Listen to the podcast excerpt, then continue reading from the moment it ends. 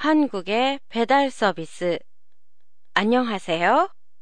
도쿄 타마시에 있는 한국어 교실 한교실이에요. 최근 아마존에서 고객이 상품을 주문하기도 전에 상품을 발송하는 예상 배달을 검토한다는 얘기가 있었는데요. 배달 서비스가 한국처럼 많은데도 없을 거예요.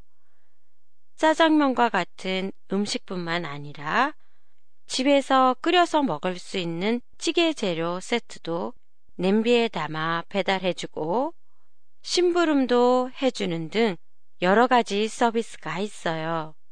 한국의 서비스는 우선 장소를 가리지 않고 어디든지 배달해 주는데요. 한국 여행 중에 호텔까지 음식을 배달시켜서 드셔보신 분들도 꽤 있으시리라고 봅니다.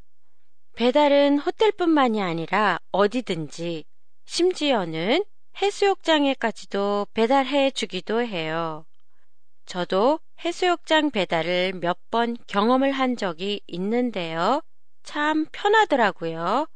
놀다가 배가 고프면 배달해온 음식으로 끼니를 때우면 되고 수영복을 입은 채로 먹어도 되니까 옷을 갈아입어야 하는 번거로움도 없어요. 그 다음으로 배달 내용인데요. 뭐든지 다 배달해 줍니다. 예를 들어 아파서 약을 사러 가지 못하면 퀵 서비스라는 곳에 전화를 해요.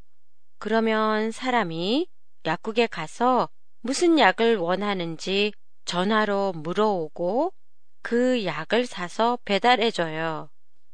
왜 이렇게 한국은 배달 서비스가 많은 걸까요? 배달을 하려면 사람이 필요하고 그만큼 인건비도 많이 들어요. 한국의 배달은 일본과는 달리 가게마다 배달하는 사람을 두지 않고 배달 전문 업체가 배달해 주기 때문에 가게는 인건비를 절약할 수 있어서 좋고 배달 업체는 일이 계속해서 들어오기 때문에 좋아요. 한 교실의 팟캐스트에 관한 여러분의 감상이나 의견을 보내주세요. 보내주실 때는 한교실닷컴이나 페이스북, 트위터를 이용하세요. 안녕히 계세요.